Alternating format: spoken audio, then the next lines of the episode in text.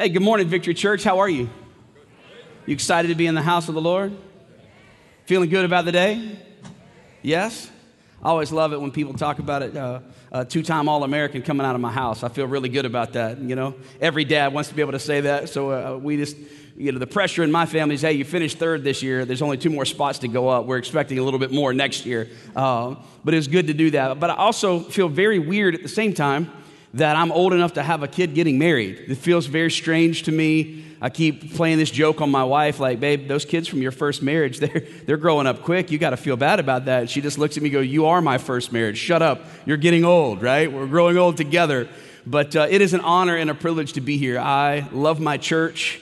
I cannot tell you how much I love our pastor, my pastor. Uh, there's just been more times than I can remember now that He has been there for me, with me, beside me, sometimes in front of me, pastoring me strong. Aren't you grateful that we have a pastor that just loves us deeply? Yeah, He's not here, but we can show Him love and say thank you to Him. Incredible, incredible.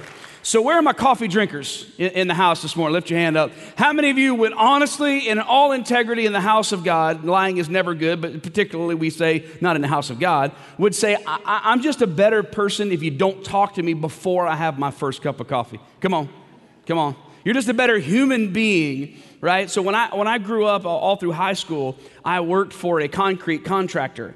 And uh, he would call me. I was kind of his special projects guy and ended up running a crew. And he would call me and say, Meet me at the shop in 10 minutes or meet me in the shop in 15 minutes. And I would get up and drive down. And he would pull up in his Chevy Silverado.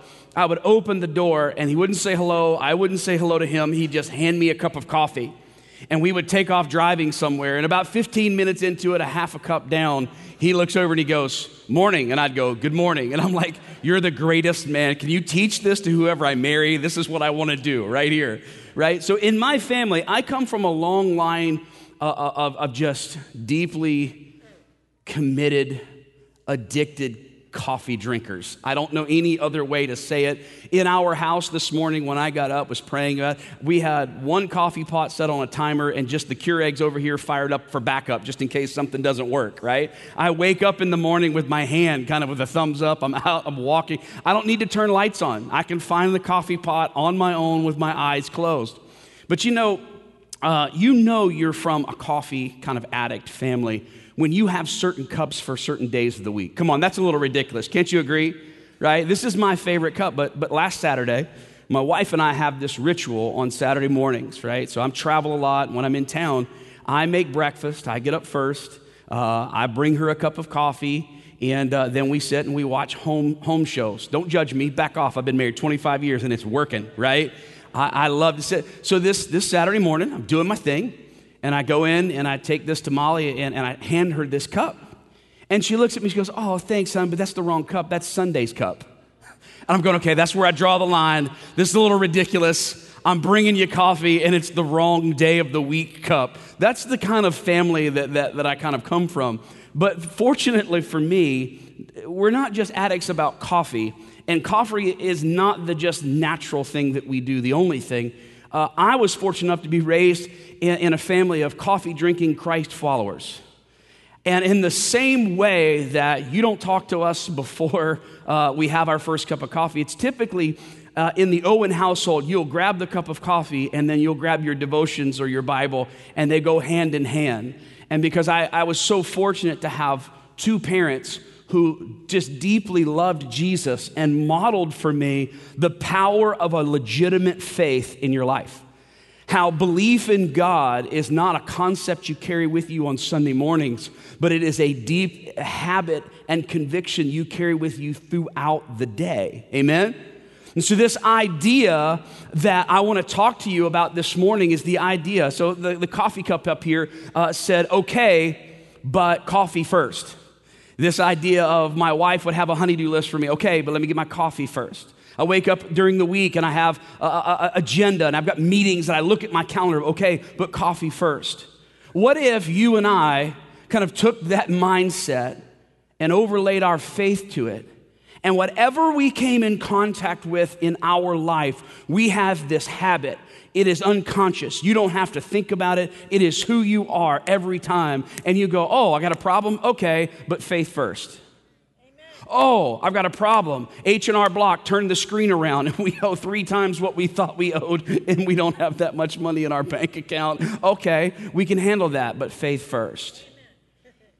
My daughter's making decisions. My son's making decisions. My spouse is doing things that is wreaking havoc in our family, and you feel this sense of overwhelm. What if you and I just made this lifestyle decision that whatever comes my way, I'm okay because I have my faith first?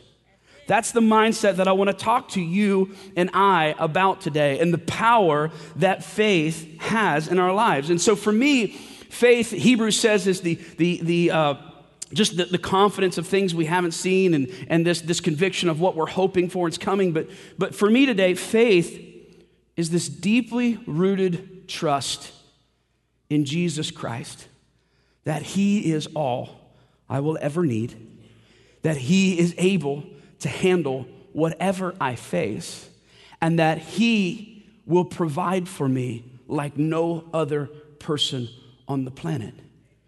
Faith is not just an idea. Because how many of you know you can tell me you love me, but it's a whole lot easier when you show me? Doesn't that make sense to you? Like I tell my wife that I love her, but I, I joke all the time. My wife's love language is, is acts of service. I wasted 10 years and all sorts of money on roses and all this other crazy stuff, when in reality, she just wanted me to take the trash out and wash her car. I'm like, I'm saving money and I'm ahead of the game? Come on. Gentlemen, I'm just going to tell you if your wife hasn't taken the love language test, you need to buy the book on Amazon. Pull your phone out right now. You'll thank me for it the next time I'm up here. Learn what it is. My wife was act of service. And so for her, this whole thing is hey, you can tell me or you can waste money on flowers, but what I really like to see is you show me. And it's the same concept with faith that faith is not something you pack in your Bible and you bring and you sit here. And as a young person, you're, you're in the room today, you're discovering your faith. You're trying to figure out do I believe this? My mom says this. I'm not really sure. I have never. Working with college students, I love it. We tell them up front you came here with your mom and dad's faith. We pray you leave here with your own. More deeply and rooted, built on what your, your parents have given you, but you got to own your own faith. And faith is not just an idea, faith is an action, it's a lifestyle that you live out. And so, why is it so important for us to have faith? Hebrews tells us pretty simply that without faith, it's literally impossible to put a smile on God's face. It is impossible to please God without faith. And so, when we take a look at this, faith not only is the direct way in which we, we please our Father, that we make Him smile. You ever looked up do you remember a time in your life where you were doing something and you looked up and you saw your parent and you saw them smiling at you? Have you ever had that experience? Some of you go, No, I didn't have that growing up. Some of us did. It's one of the most powerful things. And so, one of the things about my dad, we were growing up, my dad's a pastor. Uh, I, I, was a two sport athlete. I was uh, four years pole vaulting, three years playing football. I wasn't a wrestler like my son. He got that from my wife's side of the family. Uh, I wish I was. I lament it all the time. Uh, but uh, I was not near what my, my, my son is. But I remembered this, and, and I told this to my dad later in life. I remembered seeing my dad only at, at one track meet. And he kind of came late and left early because he was working at the church all the time. And we were in a season of life where he couldn't be there. And I didn't hate my dad for that. I just understood wow, what a tough job. He's providing for me, he loves me but I remembered looking up that one time and seeing my pops full dressed out in a suit because he was on his way to a meeting, walking down the track, and he got to watch me pole vault. And I'm just going to tell you, you would have thought I was in the Olympics, right? Like I'm breaking records, and I'm, I was just hoping to qualify. I really wasn't that good. But my pops was there. And I looked up and I saw my pops, and I was like, man, it's all good. Well, I made a determination in my life that I would be there every time my son looked up.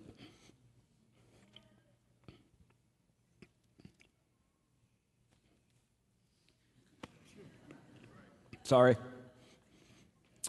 I prayed for humility once, and this is what I got. Be careful what you ask for. Yeah, public displays of emotion. I'm really high on this. It really is great. I made that decision. And so, what I realized as a wrestling father, The school needs someone to take photographs. I take pictures. I can get on the mat.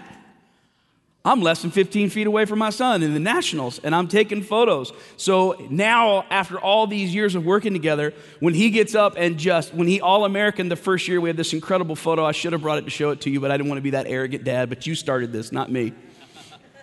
he gets up and just does this pose like I just conquered the world. And he made sure he found me before he did it. And I was like, good job, son. There's something about when you look over at your father and he approves of you and he says, Good job. Good job, daughter. Good job, son. That experience is available to you and I. And scripture says when you choose to go faith first, when you choose to trust Him at His word, no matter how horrible your circumstance or how great your life might be going, and you say, God, I trust you, it is Him looking back at you with that smile on His face, going, You're owning this. You're smashing it. Good job, kid. Keep it up. You have got more in front of you. Your Father is happy. So, this idea for me of wrestling with faith, when I spoke to you in September, I talked about unshakable faith. And it's just like, dude, do you have this deal with faith? Yeah, if you get this wrong, nothing else works. And over the course of my life, here's what's happened. I, I had, I've had really good, uh, my wife and I were driving home from Tampa on Friday, and we had about 30 minutes in the car together where we were just simply going, babe, I never thought we'd be here. And I never thought God would open that door. And I never thought this would happen. And I looked over at her uh, while we were driving, brief enough not to panic her because I was driving. Uh, some of you got that. Uh, and I just said, You know, I, I don't deserve this. And I didn't earn it. This is 100% God. God's blessing our lives. And she said, Exactly. Keep that posture and it'll keep happening. And there's this idea that, that faith, if we can get that right, there's this confidence that God gives you in moments of struggle and in moments of victory. That there's this confidence and this calm all at the same time. You don't let the winds go to your head or the losses to your heart because you know it's all in God's hands in the first place. So there's this big idea that I want to unpack for you. They'll put it on the screen. This idea of I don't care what's coming, okay, but faith first. But here it is maturing as a disciple means that faith becomes my, uh, my first step, not my last one because I fell, uh, becomes my, our first response rather than our last resort. Faith becomes our first response rather than our last resort. You say, okay, Chris, so where, how, do I, how, how does this work? Faith is this deep trust in God. Where do I get that from? Do I pray and ask God for it? Do I partner up with a, a mentor who's older than I am, who's I ask them how to explain it to me? Do I, do, I, do I simply look into God's word? And I'd say yes to all of the above. But I, I think Matthew chapter 8 shows us a little glimpse into how to cultivate a faith that always is your first reaction. And, and so when I was talking to my wife about, man, this gratefulness and what God has done, here's what I've realized. I can pick my phone up, and I'm not brag. Please, if you know me, you know this. I'm not bragging. I'm just this is my world. I can pick my phone up and call some pretty connected people, uh, some pretty incredible people, and simply go, "Hey, I'm, I'm struggling with this. Can you coach me up on this?" Right? I, have I never thought that I would be an executive vice president in any organization, much less one of the fastest growing schools in America. I'm simply not that smart. I'm just a simple dude from Carolina. I'm like, what happened? But I find myself with great influence. I find myself surrounded by resources where I could look and, and I can meet a lot of my own needs. I can take care of all of this stuff. And in the course of all of this, here's what I have learned my problems are becoming more challenging and more complex because the organization I work for is getting that much bigger and I'm growing. But there is one thing that never changes. It hasn't changed yet. And it is the unwavering, irreplaceable priority of faith. The first moment I start to look to my resources, my talent, or my network to replace what I should be looking to God for, I'm in trouble. The first time I'm faced with a situation and I look at my wife and go, oh, I got this, no problem. We, we, can, we can do it this way. And I don't go to God and say, Lord, all things are in your hand. I trust you to lead us and give us wisdom through this. The moment I stop looking to Christ and believing He is my all in all, I am leading my family in a path of destruction. There are some great leaders in this room, but you cannot outlead God. There's some great money earners in this room, but you cannot outgive and you cannot out earn God. There are some great, talented medical professionals probably in this room, and I'm going to tell you right now, you can't out heal God.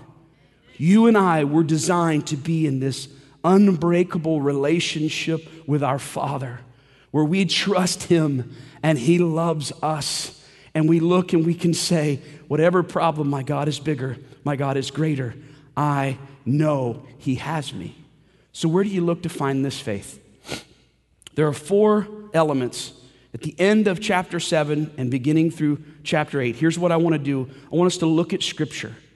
And here's, a, here's the next step in my thought process faith is built through a deep understanding of God's authority. I'm going to say this to you. If you're looking for a way, you're like, Chris, how do I grow in my faith? Whether you're in high school, middle school, you're retired, or you're a businessman, you're newly married, you've been married for 50 years, I'm going to tell you the same thing. You can develop your faith by grasping and reminding yourself and going back to the authority of God in Jesus Christ. So let's take a look. If you got your Bibles, you can turn there in a minute, we're going to focus on one passage out of this, but I'm going to kind of do this 50,000 foot view. And I want you to see what the author of Matthew, I want you to see what he put down and he wanted the readers to grasp out of this. Here's the context. Here's where we find Jesus in the end of Matthew chapter 7. He just finished the Sermon on the Mount. He is absolutely, unequivocally exhausted. He's done. He's toast. He needs a break. If you read the context, the crowds, wherever he goes, they're pressing in on him. He's giving of himself. Have you ever gotten that, that moment where you've worked so hard? We say you worked your fingers to the bone, and all you need is just a moment where no one is around you and you just need a nap. Can you say amen? And I just spoke prophetically about some of your lives in the next two hours. he was exhausted.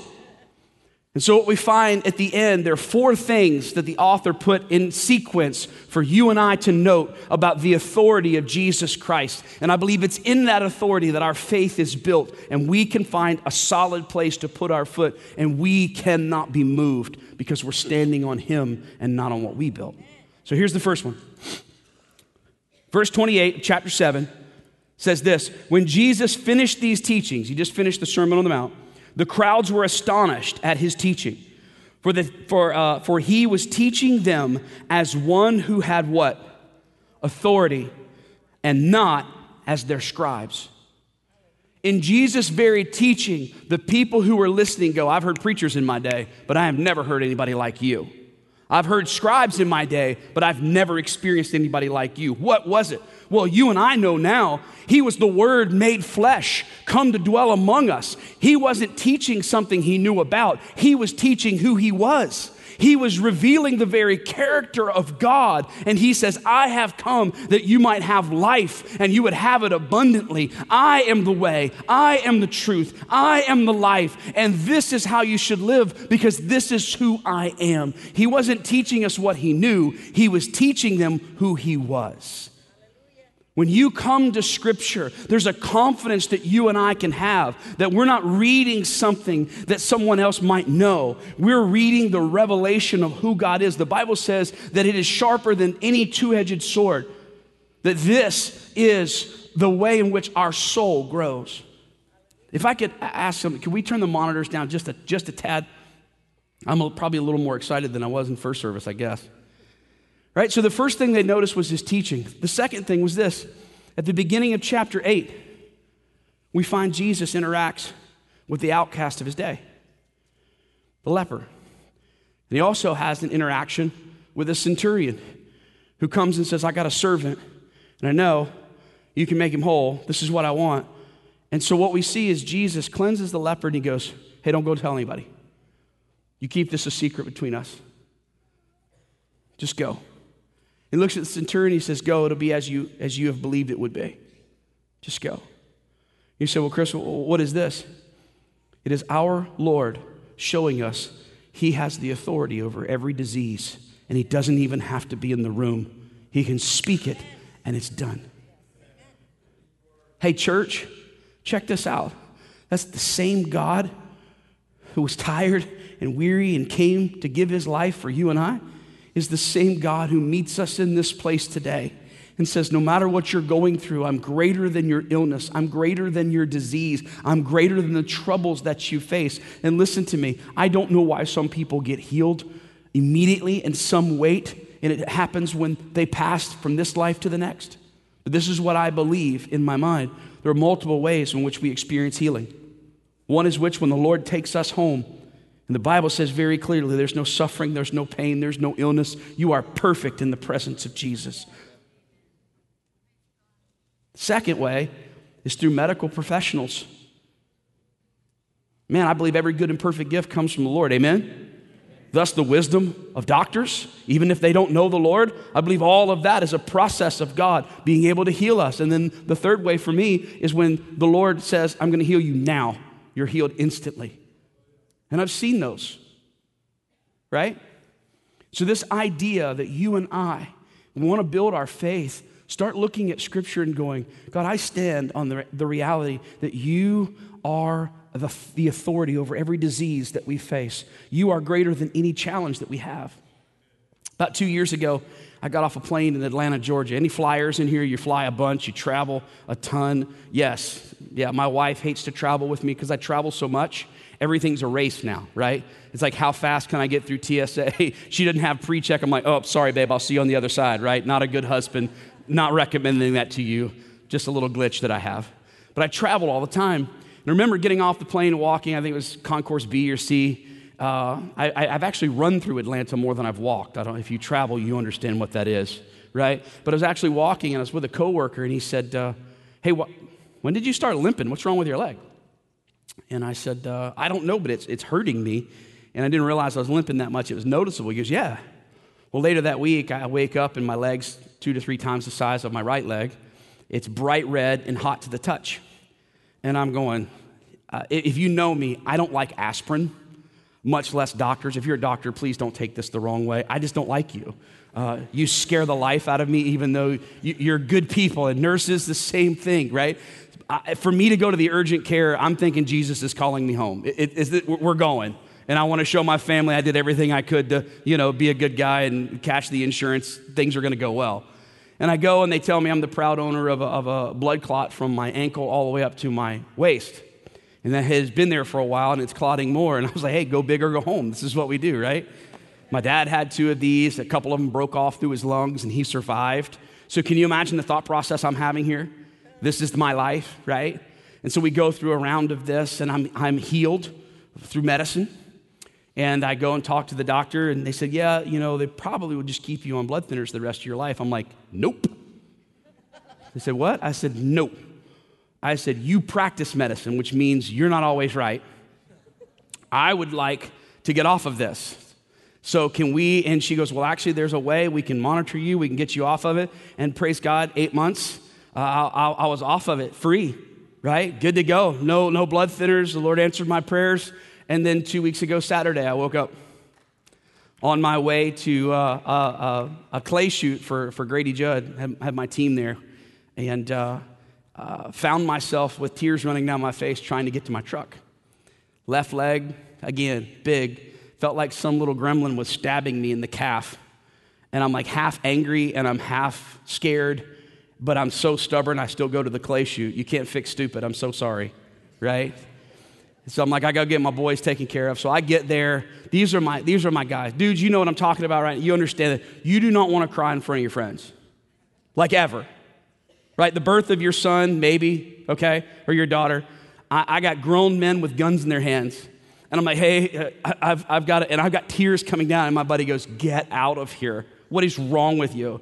And so I get back and I go to the doctor and I go to the, urgent care again. And now I don't wonder, I go and tell them what's wrong with me, right? And while I'm sitting in the waiting room, the idea for this message, and, and and faith first began to emerge. I get a text from our pastor. And Pastor Blackburn goes, Hey, just want to say you did a great job at the forum this week. I love you so much, whatever, something like that. And I said, Hey, thanks. Pray for me. I'm at urgent care, blood clot. And I love our pastor because he's not a man of many words. You know what I'm saying? I get a simple te- text back praying now. See, when, when faith first happens, right, you don't cry all the time, trust me, just me. But when, when you live a life of faith first, there's no delay. Oh, crisis means prayer.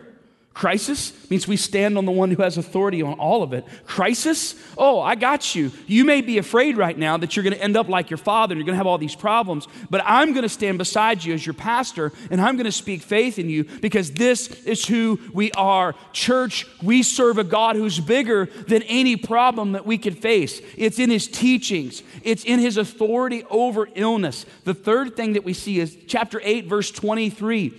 He's on the boat and he's finally catching a nap. Anybody ever wake your dad up when he was taking a nap? How'd that end for you? Yeah? Yeah, that's what I thought. Right? So he's in the middle of nap time. He's exhausted. A storm comes up. You know the story. His disciples are freaking out and they're going, Wake him up. Lord, why are you sleeping? We're about to perish. We're about to go down. And the end of the story, and this is where we're going to come back in a minute, kind of what does it mean to you and I? But this story, he stands up and he goes, Be still. And they look at each other and go, Who is this guy? Even the wind and the waves, they listen to him. The Lord has absolute authority over nature. So, what does that mean to you and I? Whatever tragedy you and I may experience in this world, He has authority over it. There is nothing that happens here that is outside of his control, that's out beyond his power, where he goes, No, I can't help you with that one. Check me, check me back later. No, he has the authority over nature, disasters. You say, well, why does he let that happen? Man, this is a longer story the effects of sin, the free will of mankind, and God's plan for us. It isn't that he doesn't care for us, right? I don't know why all bad things happen to good people, but I know this he has ultimate authority over all of it. And there will come a time where he goes, Enough, I'm done. The fourth thing that we're noted, and I told you, your faith will be built when you engage and understand the authority that God has. The fourth one was when he got off the boat, he ran into demonic guys, or uh, ran into uh, people filled with demonic spirits, and he cast them out. So now we see that he has authority over disease and sickness, he has authority over nature, and he has authority over uh, demonic spirits and forces. The Bible says we wrestle not with flesh and blood, but with power and principalities, right? So our problem is not with flesh and blood and man. Our problem is the ruler of this age and the evilness that's in this world. And the Bible says he has ultimate authority and dominion over the darkness of this world. He has not lost control. He has not lost you. He has not misplaced you. You are exactly where he wants you to be, and he wants you to trust him so he can lean in and go, You got this, kid. You got it. You're making me so happy. Trust me. It's going to hurt for a while, but I'm going to grow you through this. Man, the power of the gospel is when you and I realize we don't have to take control. He is in control. We have to trust Him deeply and thoroughly enough to go, God, I'll take another step. I'll take another step. This past fall, and you may have heard if you've heard me speak somewhere else, I, have talked about this incident. I had a friend, much like what we, we heard today she lost her husband unexpectedly. It was craziness. And she's like a member of my family. We work together and, and just love her so, so, so much. And she's one of the strongest people I've ever, I've ever met. But I knew, right, watching her, lost her husband of all of these years, we're going to have a breakdown. And I, I, kept waiting for this moment of despair and this, this moment of brokenness, and it never happened. And I would look at her and I'd say, Hey, how you, how you holding up, buddy? You okay? And she'd look at me and she'd go, I can't explain it outside of God. But I have this peace through this entire process. She goes, My heart's broken, my partner's gone, I get it. But I, I should be worse than I am, but it's God who's giving me the strength to get through this, Chris. It's real. If I didn't have my faith, I don't know what I would do. We overcome by the blood of the Lamb and the word of our testimony. I wanted to minister to her, she ended up ministering to me. This idea of faith grows when we recognize God's authority. There's nothing you're facing that God can't handle.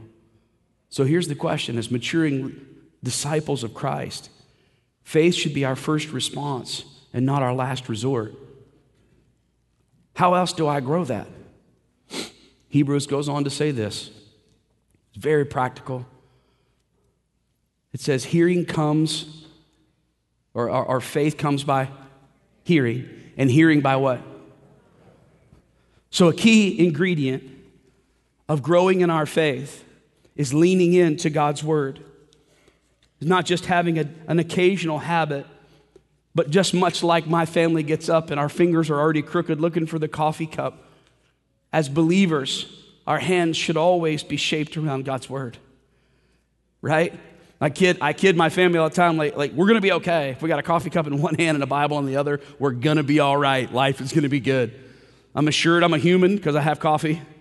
And I'm, I'm assured that I am who I'm supposed to be when I've got God's word speaking into me. But faith comes by hearing, and hearing by the word of God. Here's the, here's the, here's the deal about this about hearing God's word. It's not enough for you to passively receive it at church. The Bible talks about hearing over 1,400 times. 1,400 times in Scripture it mentions listening and hearing. There are eight different nuances to the word. And when he talks about hear, and the author of Hebrews is not about, hey, when you listen at church, uh, your faith is going to grow. There is an element that that's true. But when I studied this out of Mark chapter 4 and began to understand, it's the only time Jesus ever said, if you don't get this, you won't get, it, you won't get anything else I say. He was talking about listening and hearing him. And there are three ways, three movements to listen to God's word. One, I'm aware that he's speaking to me. Do you actually believe that God's word has something for you today? that God's word has something to speak? Is your heart open? Is, are your hands out and you're saying, God, speak to me today, change the way I think? The next movement of hearing that makes sense is called discernment or understanding. God, what does this mean to me? As a junior in high school and an athlete, or as a father who has a son who's about to get married, and I'm telling them, hurry up, I need grandkids quick, let's go. They're gonna call me Poppy. My kids look at me like, Dad, you're, you're, you're not Latin. Why would you, uh, Poppy, you can't do that. I said, Stop being racist. My grandkids, they call me what they want. I want to be called Poppy. You have your grandkids, they call you whatever you want to call them. I'm not going to give them an option. I mean, can you hear it right now? Dad won't let me do it. Go see Poppy. Poppy will. Yes. Yes. Poppy says yes to everything, right? And so in this season of my life, I'm still looking at God's word going, What do you got for me today? How, how does this change me? I was literally watching uh, Tampa Bay get beat down last night. My heart was broken the Capitals beat up on us. And with my friends, we were having this conversation. I was talking to them. I said, You know what? I said, I'm still not where I want to be. I'm so far away from what God's planned for me. I'm just trying to stay humble and get things right and let God speak to me in His Word so that He can grow me and shape me because I'm not anywhere near what I think I can be. And I know I'm not what He fully wants me to be, but I'm in process. When you have that mentality and you hear God's Word, here's what you say What does that mean to me? Now what? So I'm aware that he's speaking. I'm discerning what it means for me. Here's the big one you can do all of that and still not hear God. Scripture says the only way that you can truly say, I heard you and I listened, was when you obey what he says. Obedience closes the loop on hearing. And you begin to go, God, I've heard you, I understand it, and now I'm going to live differently so that's my challenge to you and I today. Because I know what I'm going to say on Saturday morning to my wife. Okay, but coffee first. And I also know what I want to say to my Savior every day, in and out.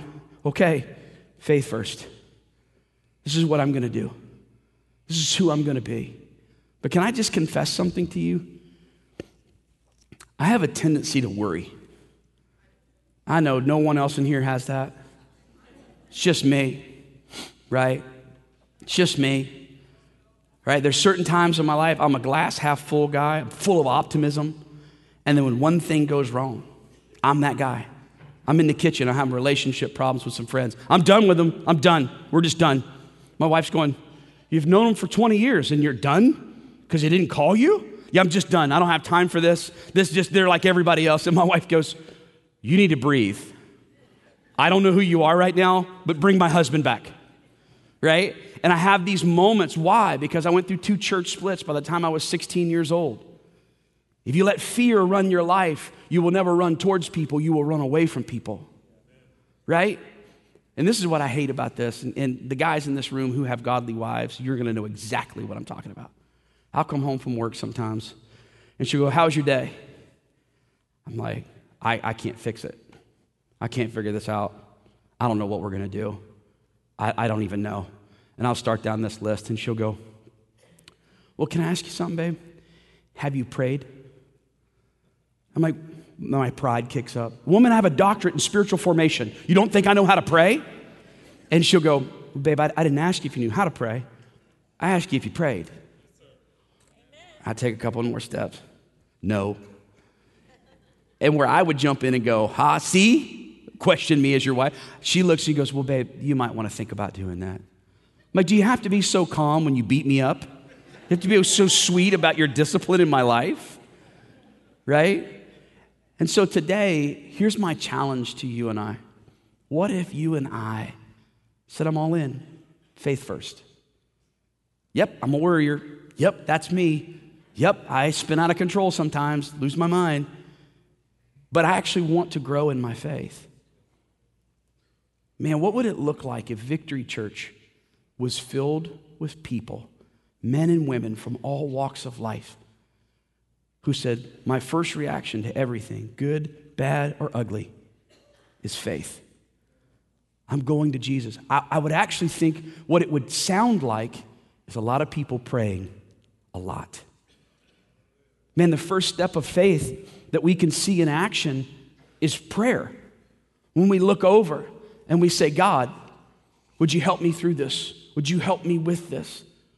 I would see victory becoming even more, more committed to prayer. Not necessarily a prayer meeting, but I'm talking about at work. I'm talking about reaching across the aisle. I'm talking about being outside of Publix and you run into your friend and she's a mess and you go, Look, I don't have all the answers for you, but God does and He's bigger than your problem. Come here, give me your hand, girl. I want to pray with you right now. And you begin to pray right there. Normal, not weird. Look them in the eye. God, be with my friend. I'm going to be praying for you. I feel like the church gets energized when our faith level goes up.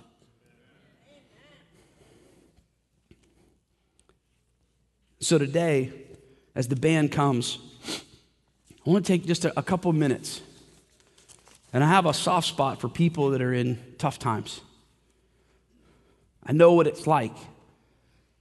I know what it's like to get sucker punched. Things happen to you out of the blue that you never saw coming, and you feel like life is over. And yet, here I stand, telling you to trust God because He's bigger than that. You might be in the room today and you'd say, Chris, all I hear is this faith. You don't know what I'm going through. You're right. I don't. Only the person in the midst of the storm can talk about the storm. But I know the guy who, when you wake him up in the bottom of the boat, he stands up and he goes, Peace be still. And the troubles of life can calm in an instant. But even if they don't, he will walk with you through the fire to the other side. He'll never leave you, He'll never forsake you. From young to old, what if you and I went faith first? And we said, God, you can have all that I am. Sir, what if you stopped coming to church with your wife and you started driving your wife to church? Leading strong in your family. Your kids roll out, they see you with the Bible at the table. They start to notice something different about dad. Man, I never wanted to be a roadblock for my kid finding Jesus. I wanted to be the bridge. He's this way, kid, like my dad did. Hey, if you're in this room today and you're far away from Jesus, I'm starting with you. If you don't have a relationship with God, beg, plead, prod, whatever it is, I challenge you, taste and see that, that Jesus is real, man. He loves you. And it goes something like this you, you, you become aware that He was the only, only Son of God who came to earth and gave His life and died on a cross to pay for your sins. But death couldn't hold Him because He's the ultimate authority.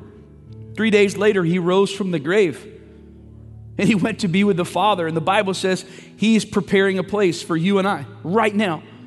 He's constantly praying for us to the Father, making intercession, calling out your name, going, God, help them. God, would you give them peace? God, would you make their way? He's waiting for you. If you're in this place and you're far away from God and you say, Man, Chris, I want that kind of faith in my life, I want you to stand where you are right now. I want you to stand where you are right now. Yeah, man. Yeah. Yeah. Yep. Yep. Yep. Bible says the heaven's going nutso right now. That all heaven rejoices when just one person comes to faith. And you look across this room, and there are people from side to side who have said, Man, I want that kind of faith. Here's what we're going to do I'm going to pray a prayer, and every person in this room is going to pray it with you. And I can't tell you what to do, I can just tell you what I would do and what I have done. I have prayed the prayer you're about to pray. When it's done, or at some point, I'm going to call some other people up to, to pray. I would challenge you and encourage you come down front and tell your decision to one of the people. Let them pray with you and let them get your name. Why? Because they're going to help you. You can't do this alone.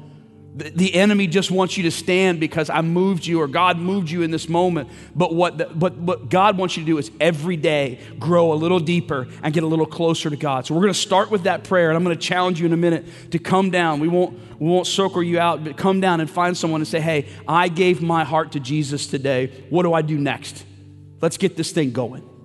So, church, would you stand to your feet and would you pray with me with these brave people that stood up today?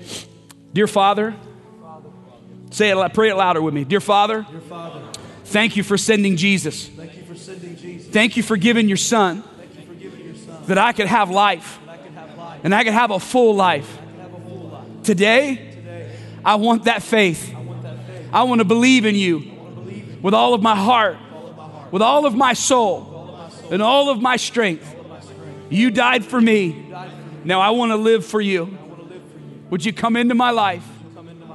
Teach me. Guide, me. Guide me. Be my Father. Be my Father. In your name I pray. Name I pray. Amen. If you're in the room today, I'm going to ask my friends that are always ready to pray with you down here. And I know we're coming to an end. I'm supposed to land the plane 21 seconds ago. If you're here and you need prayer for faith, you say, Chris, I'm struggling, man. I got some stuff that's happening right now and I just can't see a way through. I need someone to pray that I would have more faith. If that's you, can I just tell you, there's no shame in that, there's no guilt in that, there's only wisdom. The Bible says when you lack for anything, all you have to do is come and ask. And if you're sick, have the, have the elders of the church pray a prayer of faith over you. If you're here today and you need your faith to grow, you say, I'm going through something right now. I want people to pray with me. Would you step out from where you are and come down and let them pray with you? The band's going to sing over as you come, and I promise I'll dismiss everybody else in the next 120 seconds. But I want to give a moment. If you're here and you need somebody to step alongside of you and go, man, I just gave my heart to Jesus, or I need you to pray with me because I'm struggling through some stuff, just come on down from where you are and let us pray with you. Would you sing? What a powerful name. What a powerful name. The name of Jesus Christ, my King. Come on, church. What a powerful name. Nothing can stand. What a powerful name it is. The name of would you lift your voice and sing it with them? Let's sing over them today. Come on. What a powerful name is the name, the name of Jesus Christ, my King. What a powerful name it is. We declare nothing, nothing can stand against. What a powerful name it is. The name of.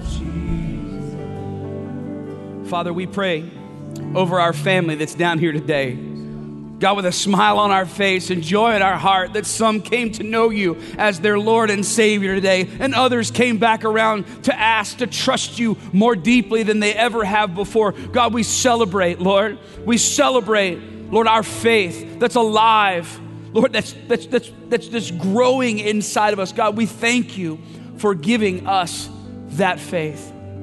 Father, in the name of Jesus, we ask, Lord, that you would direct their steps that you would guide them, Lord, that you ground them in our community, that they would find what they're looking for in you, God, the author and the finisher of our faith. Lord, we pray these things in the name of Jesus. And I'd like to do something kind of as our benediction, if it's okay. As we're praying over people and people are still receiving that, could we sing this one more time? But kind of with that joy you had earlier, that declaration that nothing, ever can stand in the way of what Jesus wants to do. Would you join with me as they lead us in this one time? And, and, it'll be our benediction as people are praying. But can we sing over them with a passion and a vigor to let them know that they've already won? Amen? Let's do it. Come on. Death could not hold you. Come on. The veil torn before you.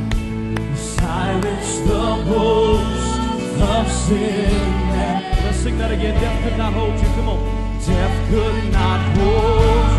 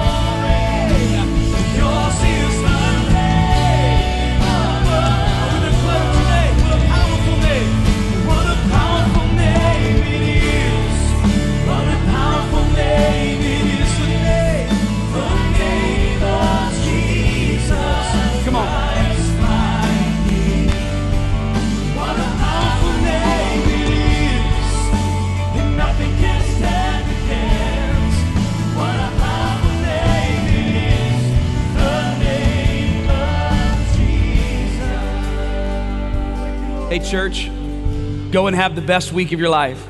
Walk out of this place today knowing you've already won because He's got you. He's going before you.